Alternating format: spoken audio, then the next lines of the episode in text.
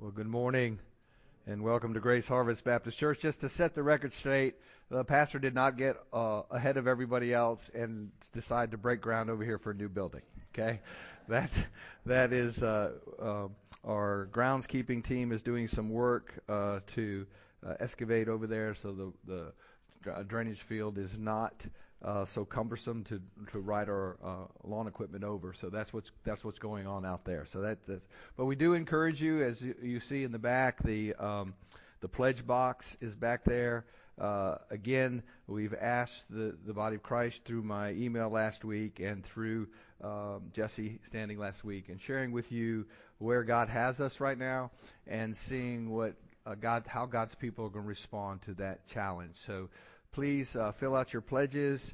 Uh, if and also if you're not able to do it through the box or through the cards, you can do it online. You can check out our webpage at ghbcva.org, and it's right there in the main banner as well. You can click on that. You can you make that pledge, and you can send it to directly to Rachel. Again, as a reminder, the elders don't see uh, individual pledges or names. Only thing we're given is a tally at the end of how much money is pledged over the next two years uh, and how many family units have pledged that. Um, I am excited about again about Easter coming up. We will have uh, two services on Easter Sunday, but on Thursday night we will uh, we will have a series on the uh, a sermon on the Last Supper on Thursday night of, of that week prior to Easter Sunday, and then on Friday I'll be preaching on the crucifixion. So Thursday and Friday uh, before Easter, uh, we will have services here and with some fellowship and some refreshments afterwards. So I encourage you to put that on your calendar. This morning we are, as you get ready, turn in your Bibles. I'm going to give you a head start there to Revelation chapter 7. Revelation chapter 7, starting in verse 9. Uh, the end is near. This is week four of our uh, the the uh, sermon series in the end times, and this is part two of the tribulation part of that series. The first week I talked about the uh, rapture of the church, and that would occur and how that would occur. If you've missed that, you can go back online and you can view that sermon. Um, just as a reminder, that is that those of us who are alive when Christ comes for his bride will uh, be taken away. Uh, we will not die. We will meet Christ in the air. And those who have died in Christ, all the loved ones that we have now, are in spirit with Christ. The moment they died, their spirit was with the Lord, and they wait for their glorified bodies. And that occurs at the rapture. And then after that is the judgment seat, where every Christian uh, will be judged, not in the sense of your sins, and um, but in reference to the crowns that we will be given. Remember, Christian, you will never stand guilty before your God. You have been shown mercy and grace. And that brings us to the tribulation, where last week uh, we had some introduction. But before I get there, I want to introduce you to a, a, a, a preacher, um, a former Catholic uh, uh, bishop in uh, England back in the 16th century. His name was Hugh Latimer, and he was an English reformer pastor. And he stood up against the Catholic Church, and um, he he he was one that that uh, told the, the the Pope in Rome and the rest of them that this nonsense about who how we get saved, about the Mass, about transubstantiation, where they teach that the body of Christ is turned in every time that they have service and have a mass and they lift up the Eucharist, that they turn by the priest's words, he turns that Eucharist into the body of Christ, and he turns the wine into the blood of Christ. They sacrifice every Mass they have, they sacrifice Christ again. And of course, the, uh, we, are, we know in Scripture that it is symbolic of what Christ did for us.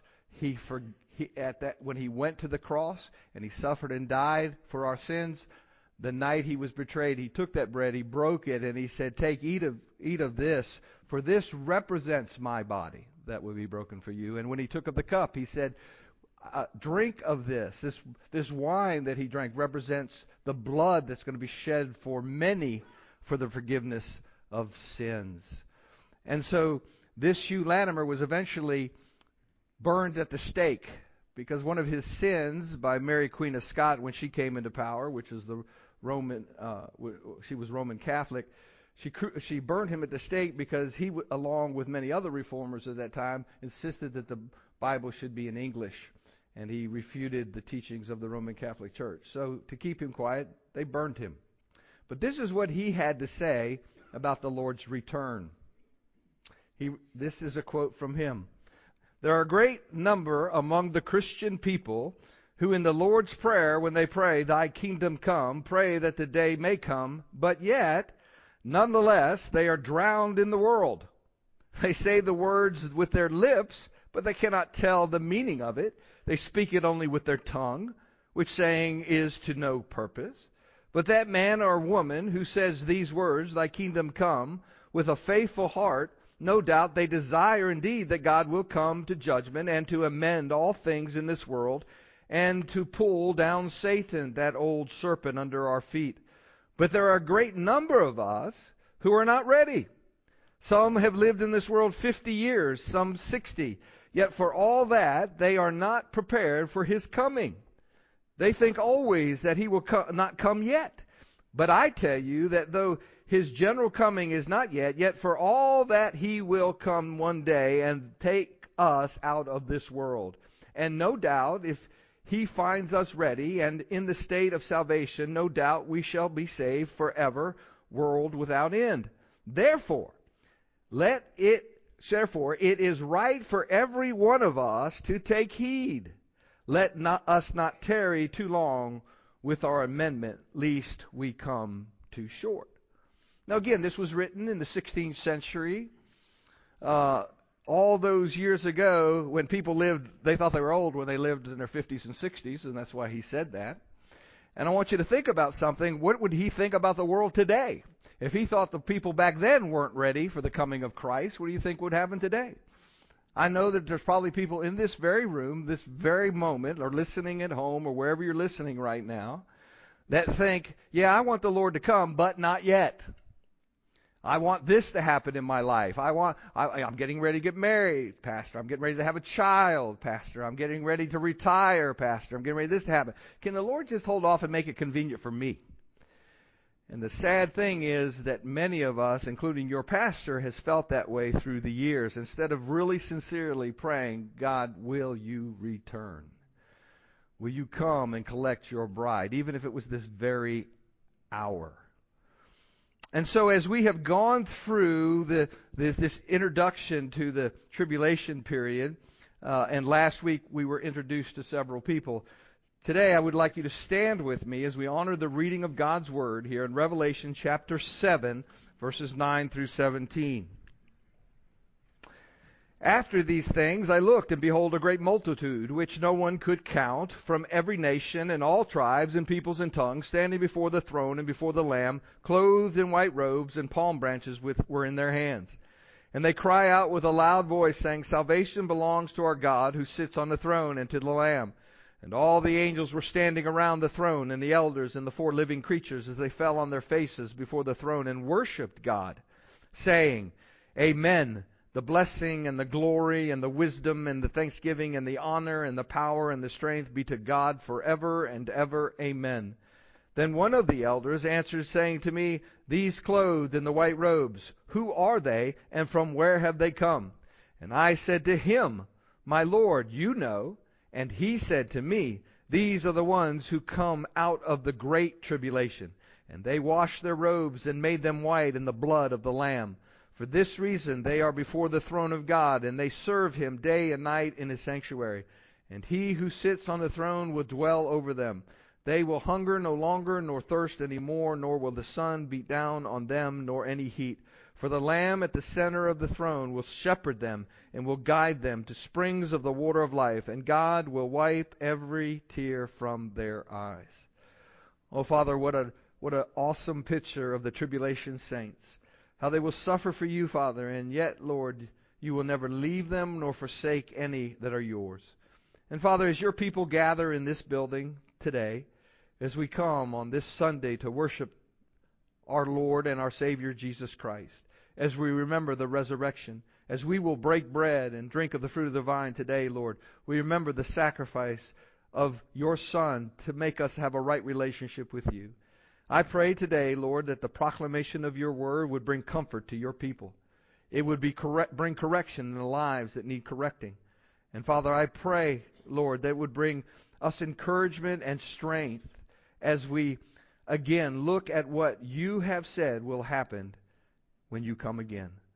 And Father, I pray that you receive the glory and honor for it all in Jesus' precious name. Amen. So last week we, we began to answer the three important questions about the tribulation. When does it begin? Who is involved? And what happens? We will continue with the who is involved this week, and then next week we will start with the what happens during the tribulation period specifically as we walk through those seven years. Uh, again, we were introduced uh, last week to the Antichrist. The Antichrist is the political and military leader that will rise up in the world uh, that will serve Satan. And he has uh, his own high priest, the false prophet, who will be the religious leader, that people will come to worship the Antichrist as if he was God himself. And so we, la- we left off last week in Revelation chapter 14. So if you want to flip in your Bibles to Revelation chapter 14, and I'll be reading from verses 9 through 11, where John describes the horrible fate that awaits those who worship the image of the Antichrist. This was where we finished off last week. Then another angel, a third one, followed them, saying with a loud voice, If anyone worships the beast and his image, and receives a mark on his forehead or on his hand, and he also will drink of the wine of the wrath of God, which is mixed in full strength in the cup of his rage and he will be tormented with fire and brimstone in the presence of the holy angels and in the presence of the Lamb. And the smoke of that torment goes up forever and ever. And they have no rest day and night, those who worship the beast and his image, and whoever receives the mark of his name. So those who survive the terrors of the tribulation to this point will be faced with two hard, distinct choices. And so what happens here, now I get this question all the time. Well, what happens? Will, will God uh, allow his people to receive the mark of the beast? Or, well, will I get it accidentally if somehow I'm still here? Well, first of all, if you're a Christian, you won't be here. We need to make sure you understand that. Now, if you're sitting here today and you don't know Christ as Savior, and if the rapture occurs and you look at all those people that told you that this was going to happen are gone, uh, I, I believe that that'll be the day you receive Christ as Savior and you will be here, and you will have the, the Bible to read and to study, uh, and you will and you will know that these things are coming. And so you will get to that point where you will be here if you're not His already, and the, about sometime during the tribulation period, the Antichrist will identify His as having the mark of the beast on their hands or their foreheads. And if you receive that mark of the beast, we've just read what Scripture says will happen to you. And so, again, nobody will take it accidentally. People who belong to Christ will not yield to the enemy, will not yield to Satan. How do we know that? In Romans chapter, uh, not Romans 12, but in 1 Corinthians chapter 12, it tells us, I believe it's in verse 3, that no man can call Jesus Lord unless the Holy Spirit allows him to. Therefore, regeneration occurs in us. God gives us the faith by God's grace, we're given the faith to believe in His Son as Lord and Savior. And so the Holy Spirit allows us to confess with our lips that Jesus is Lord. That's what the Bible says we have to do. Confess with our lips that Jesus is Lord. When we acknowledge Him as Lord and Savior, we realize that our sin will cast us into hell forever. That we acknowledge before a holy God that I am unworthy, I am a sinner in need of a Savior when I realized that Christ went to that cross, suffered and died for me. He rose again on the third day and sits at the right hand of the Father to make intercession for me. When I acknowledged that with my lips, the Bible said I was saved. I was born again. And so, uh, therefore, I do not have to worry about the wrath of God. I have no fear in that. That's why I can live every day in joy, even in the midst of trials and tribulation. Many of you have, have uh, have seen this tattooed on people. You see it in their homes. They, they put it on the back of their cars. I can do all things through Christ who strengthens me. Well, folks, I got news for you. That passage is for those who are going through tribulation. That passage is meant that I can suffer all persecution for, because Christ is with me. I can do all things through Christ who strengthens me. It's not so that I can go be an NBA basketball player. It's not so that I can have the nicest job. It's not so that I can be popular. I can do all things through Christ strengthens me. Specifically written for the church to understand as Paul had gone through persecution and he had gone through his beatings and imprisonment. He was saying, you can stand because we can do all things through Christ who strengthens us. And so in the midst of any turmoil or conflict that we're going in life, when that raging river is flowing over us, when that, when that tide is trying to take us out, we can rest assured knowing that Christ is our rock and our foundation and nothing can happen to my spiritual soul. It belongs to Him. Do not fear the one who can take the, bi- uh, the body and can kill the body. Fear the one that can cast the soul. Did you notice in the passage that I read to you that this hell that these people will be cast in, where there's smoke and there's tor- torment forever and ever, is in the presence of God Himself. He will oversee the suffering of those who reject Him. Folks, that, that, is, that is nothing to take lightly. All we hear from pulpits around the, America today is, is God is a God of love, and He is. And God will save all. Folks, we say it every Sunday that I break the bread with you and drink of the cup. It was done so that many would come to saving faith. Not all. There's no universalism out there. God is not saving those who reject Him and reject His Son. They will spend eternity in hell, and if they are here during that time, those people will receive the mark of the beast. But those who refuse to worship the image of the beast will be subject to death. Revelation 14:15 tells us that. But those who do worship him will incur the wrath of God. So, folks, what side do you want to be on? You want to be on the side of the wrath of men, or do you want to be on the side of the wrath of God? The one who breathed life into your very being. The, the breath that you have today comes from Him. Have you ever stopped and just wonder why this body still works? I do. I'm 66 years old. I'm saying, why hasn't it worn out yet? Why is you know, I, I think of my car, and when my car gets a certain mileage, you know, I got to change the tires on it. Some of us have knee replacements your back, your, your, your springs go out in your car, your back kind of hurts like it didn't when you were younger. You can't run as fast as you used to run. You can't jump as high as you used to jump when you were young. Just like an old car, your body's wearing out. You ever wonder why God still allows our bodies to function? Your body will function till the day God calls you home. And he brings you home. That doesn't mean we abuse our bodies. Folks, we ought to, we ought to be taking care of our bodies. The body is a temple of the Holy Spirit.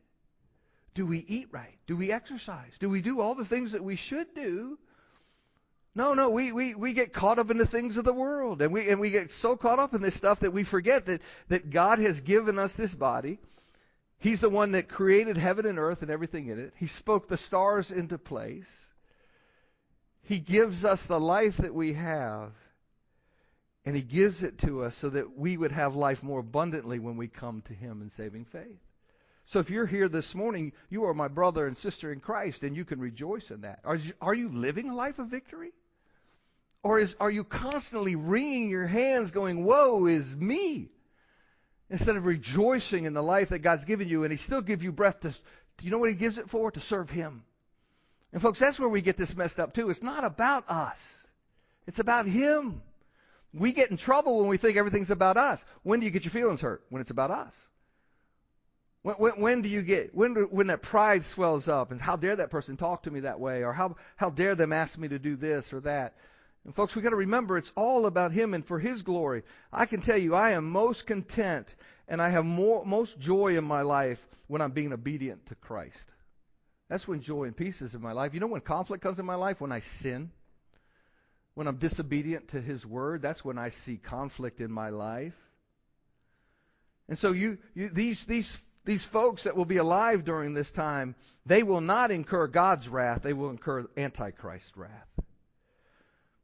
And along with being the spokesman for them, the image will condemn to death those who refuse to worship the holy pair. Who am I talking about? I'm talking about the false prophet Will he be out there? Remember, he is the religious leader. They have set up a, a, a, statue of the Antichrist, and they're to worship him. It's hard to believe that that will happen, but that's exactly what will happen. And whoever this false prophet turns out to be, the final world deception and the final apostasy will be great, and the whole world will be caught up in it. Not part of the world, but the whole world. So that brings us to, I want to introduce you to uh, another group of people that we have to understand and their place and who they are, and that's the 144,000. In Revelation 7, verse 4, it says, And I heard the number of those having been sealed, 144,000, sealed from every tribe of the sons of Israel. So what, what is this here? This, this 144,000, they will be super evangelists. There'll be 12,000 from each of the 12 tribes of Israel, an exact number. He didn't say about 12,000. He didn't say about 2,000 or 4,000. He said 12,000. And I take the literal interpretation of Scripture, and this is one of the clearest indications of God's election. He has sealed 12,000 people that will come to saving faith from each tribe during the tribulation period. These people will testify to who Christ is. And there'll be 144,000 of them around the world sharing the gospel with a lost and dying world. The New Testament, folks, makes it clear, and it's as clear as glass, that Israel is not being replaced by the church. God did not forsake his nation of Israel. If you know your Old Testament, you know that he made a covenant between himself and Abraham. It was not a conditional covenant. God didn't say, Abraham, I will make you my people, I'll uh, make your people my people. They will be my people. They will be my children, and I will give them all of this territory, all of this land that I said I will give to them. I will make you a great nation if you do this. He didn't say that. He told Abraham, I will do this. And he is a God of his promise. If we can't if we can't believe God's promise about Abraham, why can you believe God's promise about your own salvation? God is a God of promise. And so the nation of Israel will be made whole and his people will come to a place where they receive him as Lord and Savior. And it will start with these 144,000 witnesses. This passage reinforces this is a critical passage that reinforces the biblical truth that God is not through with the nation of Israel. In the millennial kingdom, he will set up his rule from Jerusalem in Israel today. And then eventually, when he makes a new heaven and a new earth, and we will study all of that together in future weeks, he will create a new Jerusalem with a new earth and a new heaven. Though Israel failed, and it did fail in its mission to be a witness nation in the Old Testament, that will not be the case in the future. From the Jewish people will come the greatest missionary force the world has ever known. The result of their effort will, will be a redeemed Israel as promised by God and countless redeemed Gentiles around the world as well. That's you and I who are not Jewish. So folks will come to saving faith through their ministry. The 144,000 Jews are sealed, which means that they have the special protection of God. God seals them. They, will, they won't be harmed as long as God needs them to spread their message. They will be protected. They are kept safe from the divine judgments that God will pour out on the earth. And we will talk about the seal judgment and the trumpet judgments and the bowl judgments that God will be pouring out during this time. And they will be protected from that, as well as from the wrath of the Antichrist. They can freely perform their mission during the tribulation period. Uh, it's, it's, think about when the 12 were sent out. Remember when Jesus sent the 12 out and they went out and they and they performed miracles and they healed and they did all this in the name of Christ? Not one of them came to harm, did it? Because God would not allow it. They were harmed eventually. When when uh, tradition, church tradition tells us all but John were died a martyr's death and John uh, died on a prison island. But at, during that time, none were harmed. And during this time, the 144,000 will be out and they'll be spreading the gospel of Jesus Christ. And so their mission is to evangelize this post rapture world and proclaim the gospel during the tribulation period. And as a result of their ministry, millions upon millions. As a matter of fact, the Bible says a great multitude that no one could count from every nation, tribe, people, and language will come to faith in Christ. Revelation 7 9. There'll be millions upon millions of people that come to saving faith during that time. Let, let me stop here just for a moment and say to you that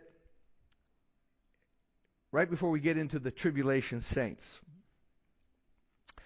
and I want to remind you that some of us become discouraged with sharing our faith with others.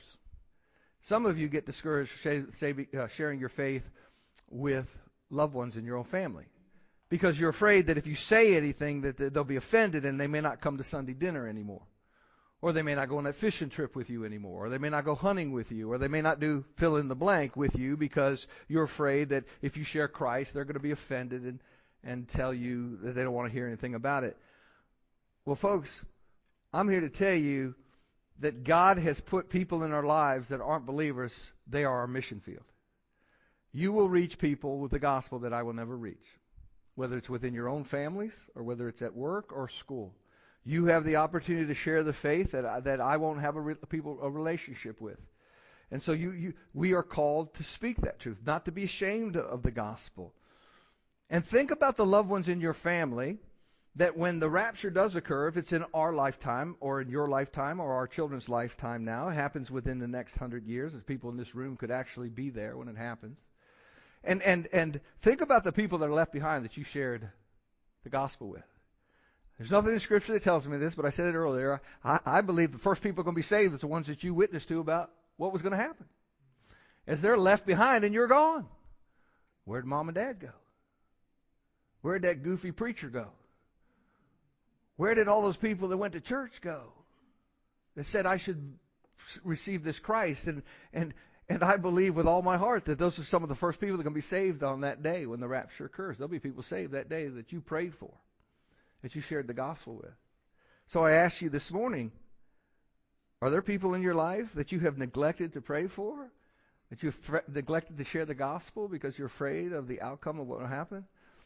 When was the last time you shared uh, the, the gospel with a stranger? When was the last time someone came to your house to do some kind of service and you talked about the Lord with them? I love this church because I hear stories time and time again uh, of people coming in and and uh, telling me that hey somebody came by the house and and pastor I was able to share the gospel with them. What a, what a joy that is. Do you share it with you know when you go to Food Lion and you see the same clerk all the time or the same person stocking your shelf? Do you do you talk to them? You take a minute out of your busy day. They're standing there stalking. They'll listen to you. You take a minute out of your day to tell them about Grace Harvest and, and your love for Christ. Ask them, do you know Christ as Savior? I know it's awkward. What do you do? What do you do, preacher? Just walk up to somebody and say, hey, you going to hell? No. You don't say things like that. You walk up to him and say, hey, I, I, I tell you what, I really appreciate, I, you probably don't get much thanks for this, but I really appreciate you doing this. And do you, do you mind me asking your name? My name's Mark. Now, I have an easier job than you guys have because I get to do this right away. My name's Mark. I'm the preacher at Grace Harvest. So let me tell you what I do for a living. for you, it's you may think it's harder, but it's not. You just have a conversation with them. You get to know them in 30 seconds, and you say, "Hey, you know, I see you in here a lot. And I, I, I hope you don't think this is really strange, but I really feel compelled to tell you something. And you tell them what God has done in your life. That you were a sinner and you, God saved you by His grace. And if you don't know Christ, I'm here to tell you that Christ sent His Son to die for your sins that you can live forever with Him. And you don't beat the person up. You don't, you don't, well, try to convince them to come to saving faith. You plant the seeds. Your responsibility is to open that bag of seed up and throw it out. God has the soil. He will decide whether it grows or not. We just need to be faithful in that. Are you afraid when you're at a restaurant? You be at a restaurant and, and you're having a conversation, all of a sudden Jesus gets mentioned. Do you notice how the tone goes? Goes really quiet. Hey, did you watch the game? Did you see American Idol? Did you see this on TV? And then, hey, did you hear what the preacher said Sunday about Jesus? We wouldn't want anybody to know we're talking about him. Folks, we, sh- we should be just as excited as we are talking about, and I'm going to nail you grandparents with this, just as excited you are to share that picture of your new grandson or your new grandbaby with, with somebody else or your child when it's first born. You can't, you can't wait to tell somebody, right? I used to tell when Crystal was born. Kathy tells me she was not a pretty baby. I thought she was the most beautiful baby in the world. She was my firstborn, a little chunky thing, and she. We went to. We, we was poor, folks, and so we went to. We went to the Ramada Inn in Petersburg. You know that abandoned uh, hotel that's there now sits on 95 in Petersburg. We went up to like the 10th floor into this room, and there was a photographer there, and he took pictures of my baby on the bed. Right? We paid him 20 bucks and left, and uh, and and I, ha- I still have these pictures. And I used to, and I used to say, I used to say, man, isn't she pretty? And Kathy would go, would you stop saying that to everybody? She's not a pretty baby. I thought she was gorgeous as a, as a child, and and and, and I, I couldn't wait to tell everybody about it. Was I what, what? Am I like that with Christ? Am I like that with Christ? Am I so excited about my love for Jesus that I want to tell everybody how beautiful He is to me and in my life? Christians, we, we, we get things so messed up in this life that we don't care. We do care about things that matter. I'm not saying that, but we don't care about something that's so precious to us, and that's the Lord. In Revelation uh, chapter 7, verse 9 through 17, we talked about the tribulation saints, and I want to read to you, I'm going to quote to you what John MacArthur had to say about this passage. Quote, there have been many times of great response to the gospel throughout history, including the church's birth on the day of Pentecost the Reformation in Europe and in the 16th century and the Great Awakening in America in the 18th century, continues to write. During those powerful movements of God's saving grace, thousands came to faith in Jesus Christ. It has ever been the prayer of God's people that God would bring in such great harvest of souls, and often He has answered.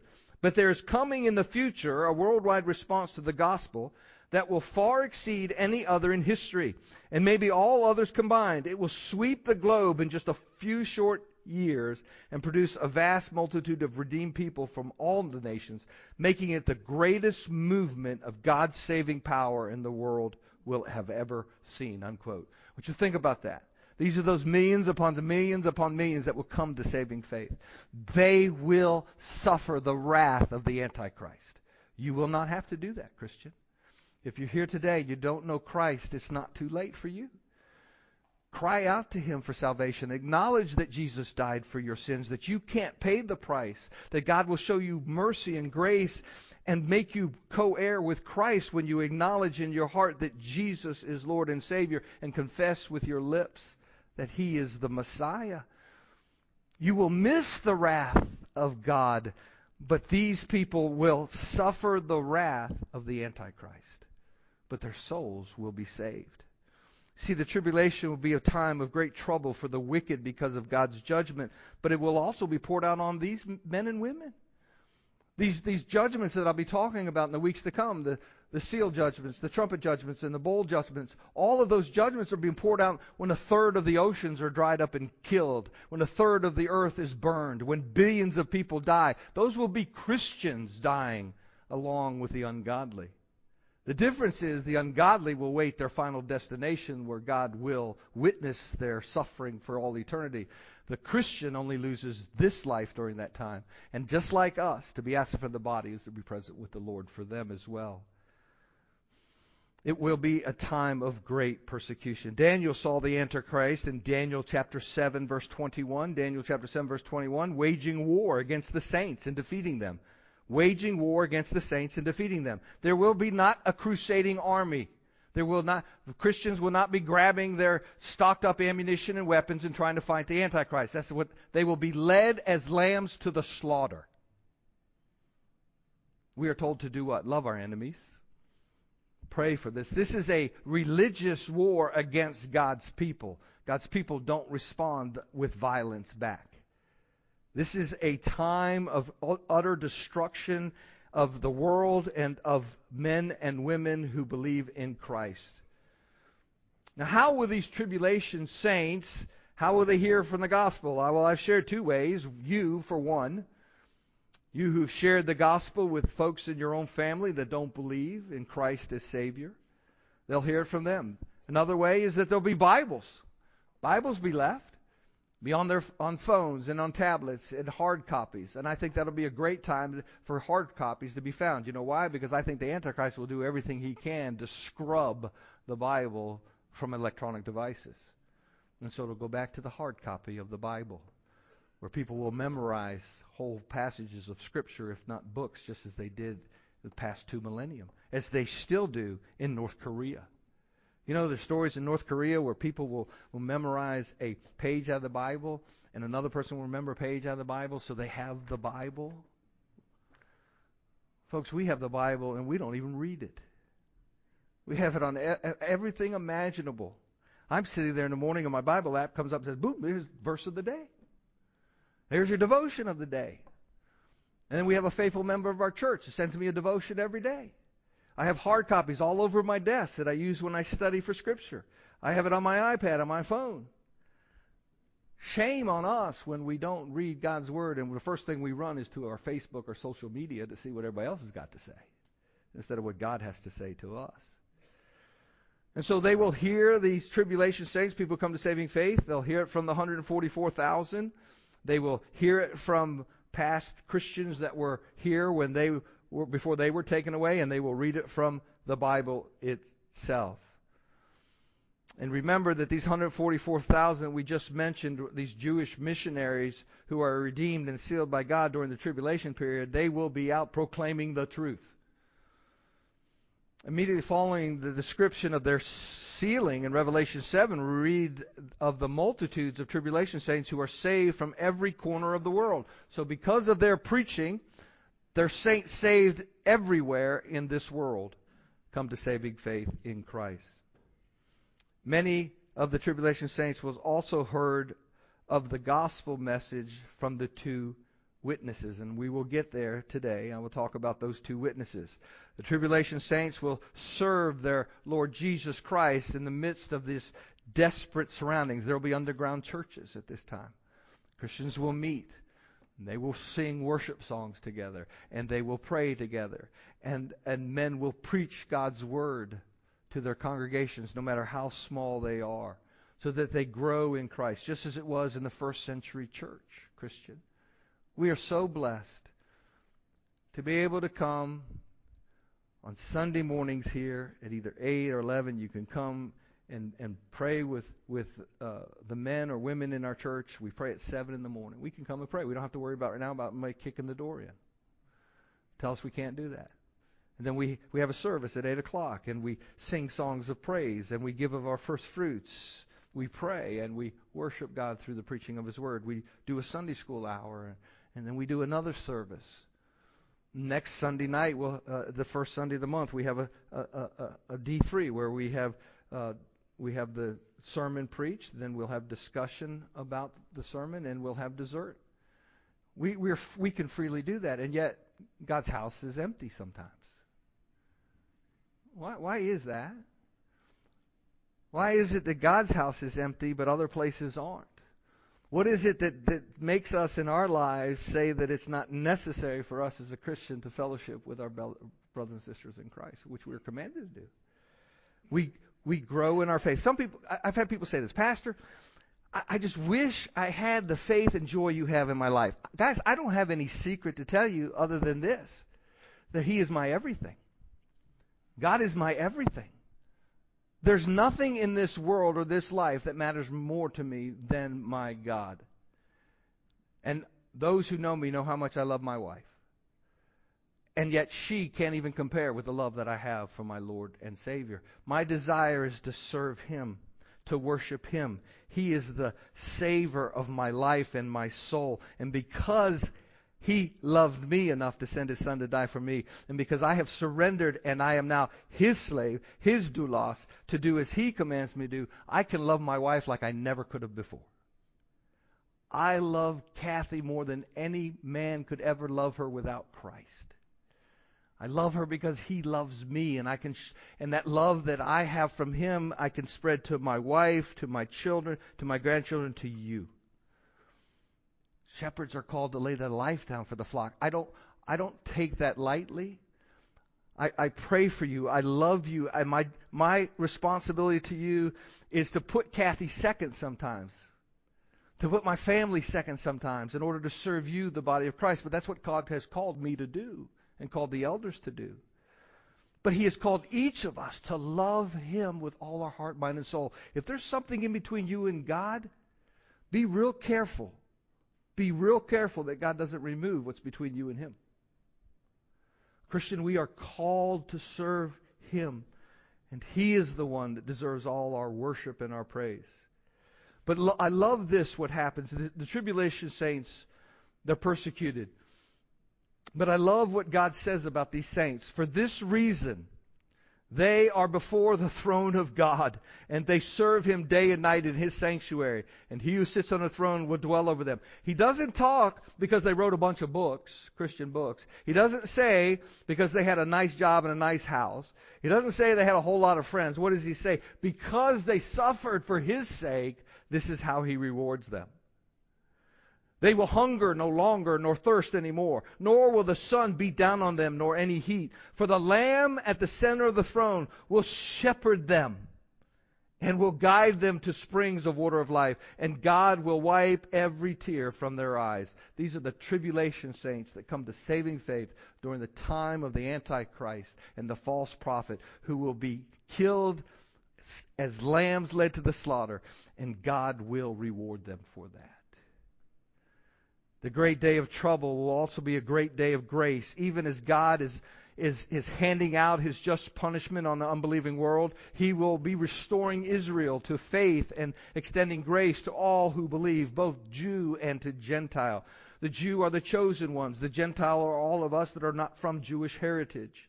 God has always, always been in the business of saving people always. And the, that salvation will still be available even during the time of tribulation.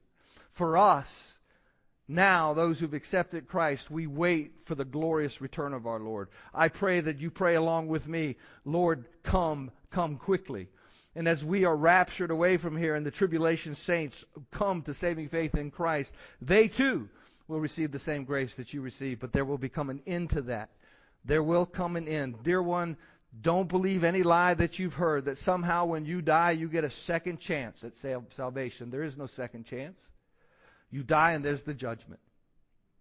Those of us who are in Christ, we're with Christ, and we will go before the great. Uh, we go before the judgment seat of Christ after the rapture. Those who are do not belong to Christ, they will wait in the holding place to that final day at the end of time when the when when the millennial kingdom is finally over and every one of those who rejected Christ as savior will stand before Christ and he will cast them into the lake of fire. There is no second chance.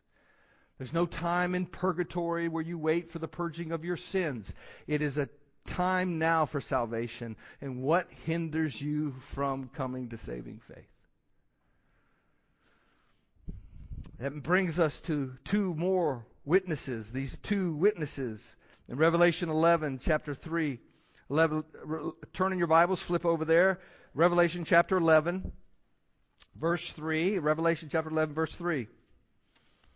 Here we see a description of the two individuals, the two individuals who will help accomplish God's work during the tribulation. I, just love the way God's plan comes together. We always wait for a plan to come together. God's plan is going to come together. We're just kind of we're, we're over here. We're, we're pawns. Okay, play chess. We're pawns. We're waiting for that day that God takes us off the game board. But here he's he's he's got two more pieces into play. In verse 3 of chapter 11, and I will give authority to my two witnesses, and they will prophesy for 1260 days, and clo- they'll be clothed in sackcloth. These are the two olive trees and the two lampstands that stand before the Lord of the earth.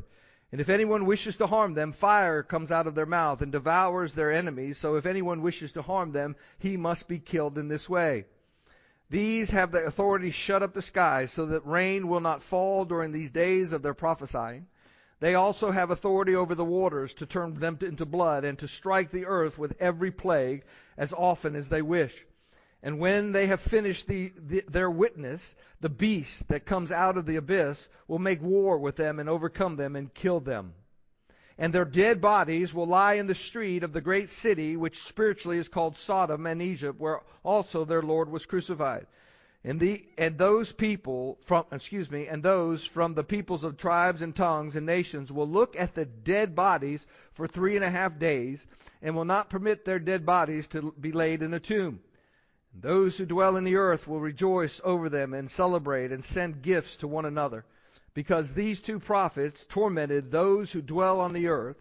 But after the three and a half days, the breath of life from God came into them, and they stood on their feet and great fear fell upon those who were watching them. And they heard a loud voice from heaven saying to them, Come up here. And then they went up into heaven in the cloud, and their enemies watched them. So this is the two witnesses that prophesy and witness during the last three and a half years the Great Tribulation. Remember, the tribulation period is seven years. The last three and a half years is referred to as the Great Tribulation. And these saints will be prophesying during those last three and a half years. They'll be wearing sackcloth. And this was a rough, heavy, coarse cloth worn in, in the ancient world to express sorrow, uh, and that's why they will wear it. They will express sorrow over this unbelieving world that is being um, raked by God's judgments, overrun by the demon hordes, and the and populated by wicked, sinful people who refuse to repent.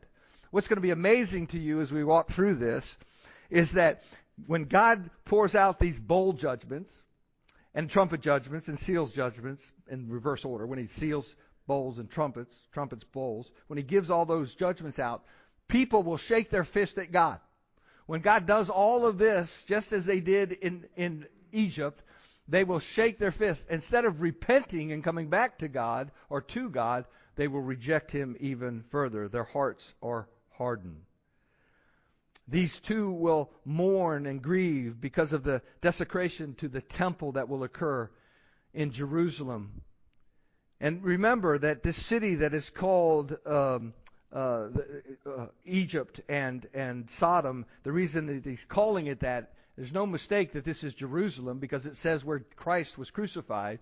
This is how perverted the city has become and will become during this time. Turned everything away from the living God and worshiping Satan himself. So, but who are these two people? Who who who are these? You, we cannot, and I please hear me my heart on this. We cannot be dogmatic on who they are because Scripture doesn't specifically say who these two men are. But I will share with you why I believe, as many biblical scholars do, that it is Moses and, Moses and Elijah. I'll give you several reasons. First, the miracles they will perform, destroying their enemies with fire, withholding rain, turning water into blood, and striking the earth with plagues, they're all similar to the judgments inflicted in the Old Testament by Moses and Elijah. And, and why were they done? They were done for the purpose of repentance. That's what, why Moses performed his miracles. That's why Elijah performed his. They were done so people would repent. Elijah called down fire from heaven in 2 Kings chapter 1 and, and pronounced a three and one half year drought of the land. If you remember your Old Testament, you remember he did that very thing. The same length of time as this drought brought, brought by the two witnesses. Three and a half years. Elijah did it then, and I suspect Elijah will do it again during this time. Moses turned the waters of the Nile into blood in, in Exodus chapter 7, verse 17. Exodus chapter 7. And announced the other plagues on Egypt, and they're all recorded in chapters 7 through 12 in Exodus. You can go back and you can look at these plagues that Moses inflicted upon the nation of Egypt each time they rejected God's demand that he let his people go. That's the first reason. Second reason, both the Old Testament and Jewish tradition expected Moses and Elijah to return in the future. How do we know that? Because Malachi 4 5 says, they predicted the return of Elijah, and the Jews believed that God's promise to raise up a prophet like Moses would happen before his return. We get that from Malachi chapter 4, verse 5. The third reason, both Moses and Elijah and, and, and you stop and think about it Moses representing the law, and Elijah represents the prophets. Where did we see them appear after their leaving this earth. We, we saw them appear with Christ at the Transfiguration. Moses and Elijah were with Christ. And what was it? As I, we studied that together, it was a preview of his second coming. It was a preview of the second coming of Christ. So that's a, another evidence. A fourth evidence, both left the earth in unusual ways. Elijah never died, but was transported to heaven in a fiery chariot. We know that from 2 Kings chapter 2 verse 11 and 12. 2 Kings chapter 2 verse 11 and 12. And God supernaturally what did he do with, with, with Moses' body? He buried it supernaturally so nobody would know where it was. Nobody could dig up Moses' bones. So there, that's why I believe that those two witnesses, again, it could be somebody else. We're not going to worry about that, but I'm just telling you that, that uh, there's plenty of evidence that it would be those two. Now let's go back to the book of Revelation. Turn with me to chapter 11. Uh, you, you should be there, verses 5 and 6 again. If anyone, chapter 11, if anyone wishes to harm them, fire comes out of their mouth and devours their enemies. So if anyone wishes to harm them, he must be killed in this way. These have the authority to shut up the sky so that rain will not fall during the days of their prophesying, and also have authority over the waters to turn them into blood and to strike the earth with every plague as often as they wish. These, the two witnesses will fearlessly, without any fear of man, proclaim God's judgment his wrath, his vengeance, and the need of repentance. Because of that, they will be hated and people will want them dead. We have, you're starting to see that in the culture of America today and around the world. People are starting to hate Christians openly, despise them, openly mock Christianity.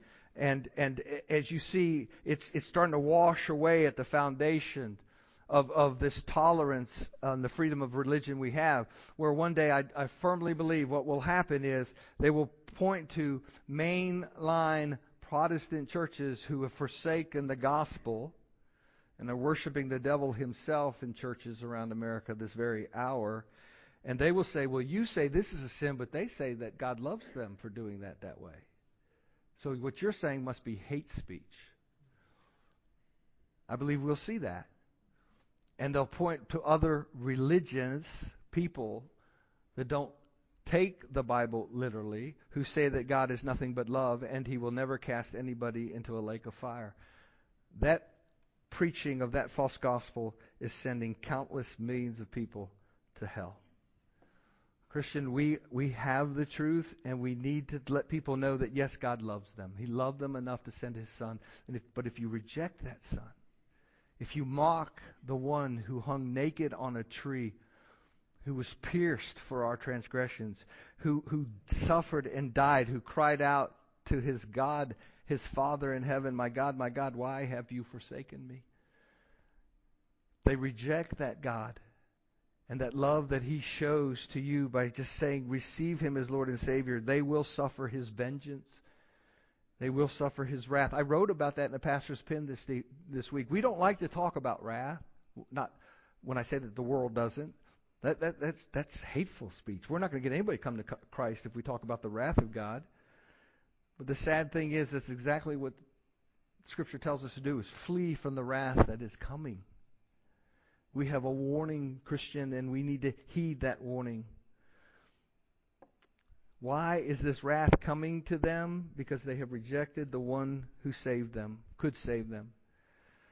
But they're going to be in a huge, they're going to, they're in for a huge surprise because fire will flow from these two as they try to stop them from preaching. You can imagine what it's going to be like. They're going to send authorities to them. First it'll be the crowd, then it'll be then it'll be soldiers and and followers of the antichrist and they cannot be harmed.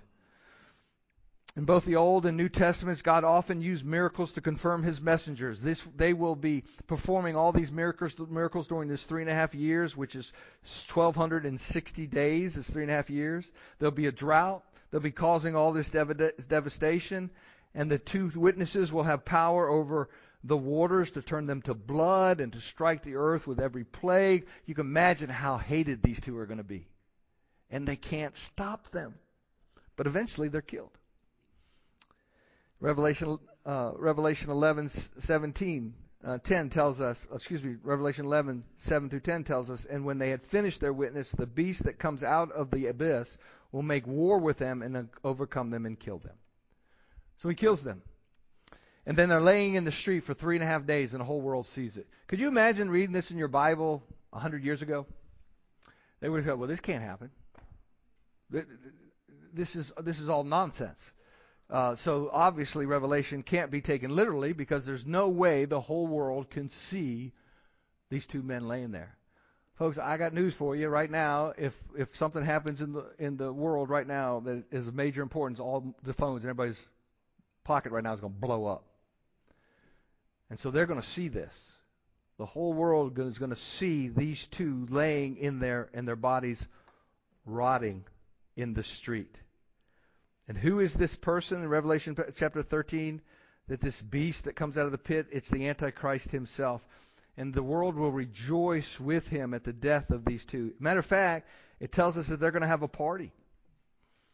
They're going to exchange gifts with one another. Isn't it the way of the world to celebrate debauchery and evil? And yet God, God will win out. And I love when we see that these two witnesses, after they're killed, and they're killed in the same city as Christ was crucified, they will raise from the dead and they will be brought up into heaven with God. You see, God is giving us a picture of what this evil world is going to eventually look like and what's going to happen. Thankfully, you and I, as brothers and sisters in Christ and co heirs with Him, will not experience this great tribulation period.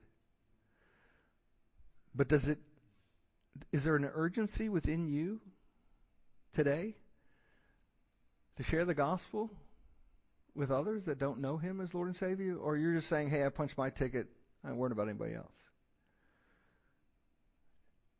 Folks, I'm, I'm telling you that we as Christians, God has, has raised you up at such a time as this. Why is there a grace harvest here in Amelia? I, I remember when we first came out here, and, and uh, somebody who's no longer here with our church made the comment, Why are you going out to Amelia? There's a whole bunch of Baptist churches out in Amelia anyway. And my response to him was, If you don't understand this yet, we are not just a whole bunch of Baptist churches. You show me a church that stands on the Word of God, who proclaims His truth, who believes what Scripture has to say from the first page to the last page. That's a church that you could go to and have fellowship in. But there are so few churches that people want to be entertained. You walk into our church and you see white walls and you see a focus on the cross. It's always going to be about the cross. It's always going to be about our risen Savior. It's always going to be about the Word of God. It's going to be about loving each other, nurturing each other to grow in Christ. I, am getting ready uh, in a couple of weeks, and I want to send this as an open invitation. If if you feel like you're a new member, I don't care how many years you've been here, and you want to go to the new members class that I'm starting, I'm going to be doing on Saturday, on Tuesday nights here during worship practice. We're not going to interrupt worship practice, so we're not being here. We'll be in the youth room on Tuesday nights at 7 o'clock, and we'll be on Saturday mornings at 9 o'clock. It'll be the same one. So if you miss on Tuesday and you want to catch up on Saturday, you can do that. But you can come, and and uh, we're, it's six weeks, and we're going to talk about really what makes Grace Harvest different. What, what, what it is as Christians we should be doing as believers. I, uh, I, I believe it will benefit you. Uh, I, I sent out specific invitations, and don't feel insulted about this. Anybody who joined last year in 2022, but if you came in 2021 and you want to come, you're more than welcome to come, or 2020 or 2006. I don't 206. I don't care when you. If you feel like you want to come, this is a place that we have such an opportunity to learn about God. Whether it's a Sunday school, where it's lady study on Thursday mornings, where where Gina has faithfully walked you through the Gospel of, of, of uh, the book of James, and uh, and you guys get an hour and a half of her teaching. You get mad at me when I go an hour. And they must love you more, Gina, than they love me. But I'm telling you, we have such an opportunity here. Sunday school classes, Awana on Wednesday nights, family groups. There's so much for you to be connected with your church family. And my prayer is as the days draw nearer to that day of the Lord, that each of us draw closer to Him. We draw closer to the one who suffered and died for us, and that we love our brothers and sisters in Christ the way God intended us to do. Every head bowed, every eye closed. Dear ones, I, I I'm always cautious when I get into a teaching series and, and, and not expositionally going through a book of the Bible. If you're visiting it with us today, understand that I went almost three years through the Gospel of Matthew, preaching line by line through it.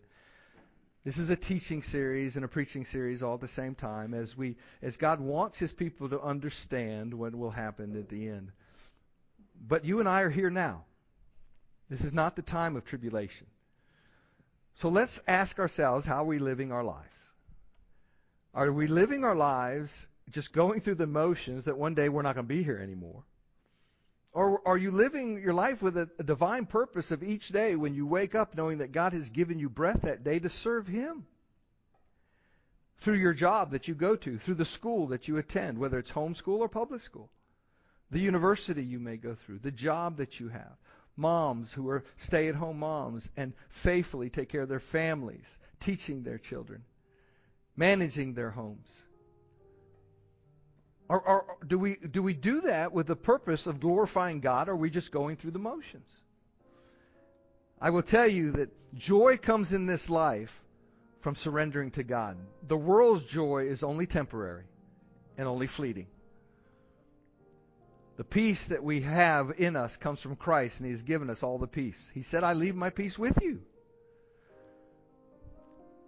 So I, I pray for each of us that if He gives us breath in the morning, we would strive to start off next week serving Him with a heart of worship and joy. If you're here today and you've never received Christ as Savior, you heard the gospel sung to you this morning in, in numerous hymns. You heard it from the proclamation of this word today. I pray this is the day that you acknowledge that you're a sinful man or woman before a holy God, that you cannot save yourself, that you surrender your life to Christ and acknowledge that He paid that price that you could not pay. And that when God sees you, He sees Christ's righteousness and not your own. And you have become righteous before Him. If that's your plea today, you come and you grab this preacher by the hand. You let me know. The Bible tells us that when we confess it with our mouth, we are not ashamed of the gospel that leads us to salvation. Some of you, God has called you to be a member here at Grace Harvest, and you visited for a while, and this is the place that God says you come. Not a perfect place, not a perfect pastor, not perfect elders, not perfect people, but a place that desires to follow Christ. I pray that you would come and let, let me know that as well. Some of you have never followed the Lord in believer's baptism. You have been saved by God's grace. But for some reason, you have been disobedient to the first command that God has given to us. We are called to, re- to believe, to repent, believe, and be baptized. Baptism doesn't save us, but is the outward sign of the inward change in us. And some of you may, God has spoken to you in a way I can never imagine today. My conversation with you was one to you, it was a monologue, but inside of you, the Holy Spirit was having a dialogue. Don't leave this place without getting straight with God today. You come as the Lord leads. Father, I pray that your will would be done. In Jesus' name.